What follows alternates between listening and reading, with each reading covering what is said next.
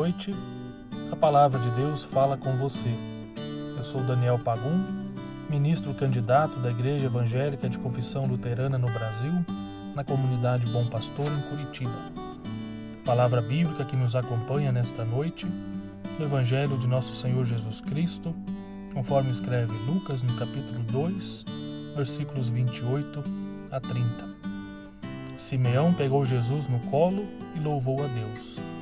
Disse: Agora, Senhor, cumpriste a promessa que fizeste, e já podes deixar este teu servo partir em paz, pois eu já vi com os meus próprios olhos a tua salvação. Conforme o testemunho bíblico, Simeão era um homem justo e piedoso. O Espírito Santo estava sobre ele.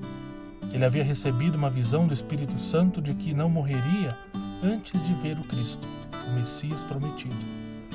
Quando os pais levaram o menino Jesus ao templo, Simeão o tomou nos braços e o reconheceu como o Salvador da humanidade, e por isso poderia morrer em paz. Que belo exemplo encontramos em Simeão. Primeiramente, ele teve a confiança de que de fato ele viveria para ver o Salvador.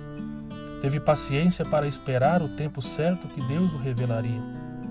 Num mundo no qual o ser humano pensa que as coisas precisam acontecer no seu próprio tempo, num mundo cada vez mais imediatista, que parece que não há mais espaço para paciência e esperança, aprendemos de Simeão que Deus cumpre as suas promessas, não quando nós achamos que tem que ser, mas no tempo certo designado por Deus.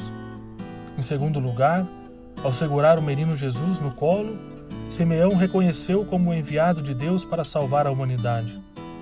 E nós, prezados irmãos, prezadas irmãs em Cristo, temos reconhecido Cristo como Salvador? Temos Jesus como Senhor de nossas vidas? Temos visto, não raras vezes, que o dinheiro, o poder, a vaidade, a busca pelo prazer desmedido tem sido o Senhor na vida de muita gente. E, consequentemente, muitas famílias, muitos lares são desfeitos por causa disso. Que possamos nos inspirar em Simeão e saber que esperar pelas promessas de Deus no tempo que Ele designou. E, acima de tudo, que Cristo seja o Senhor e Salvador de nossas vidas que depositamos nele a nossa alegria, confiança, consolo e coração. Se assim o fizermos, certamente encontraremos paz e destemor diante do pecado e das dificuldades da vida. Que Deus nos ajude. Amém.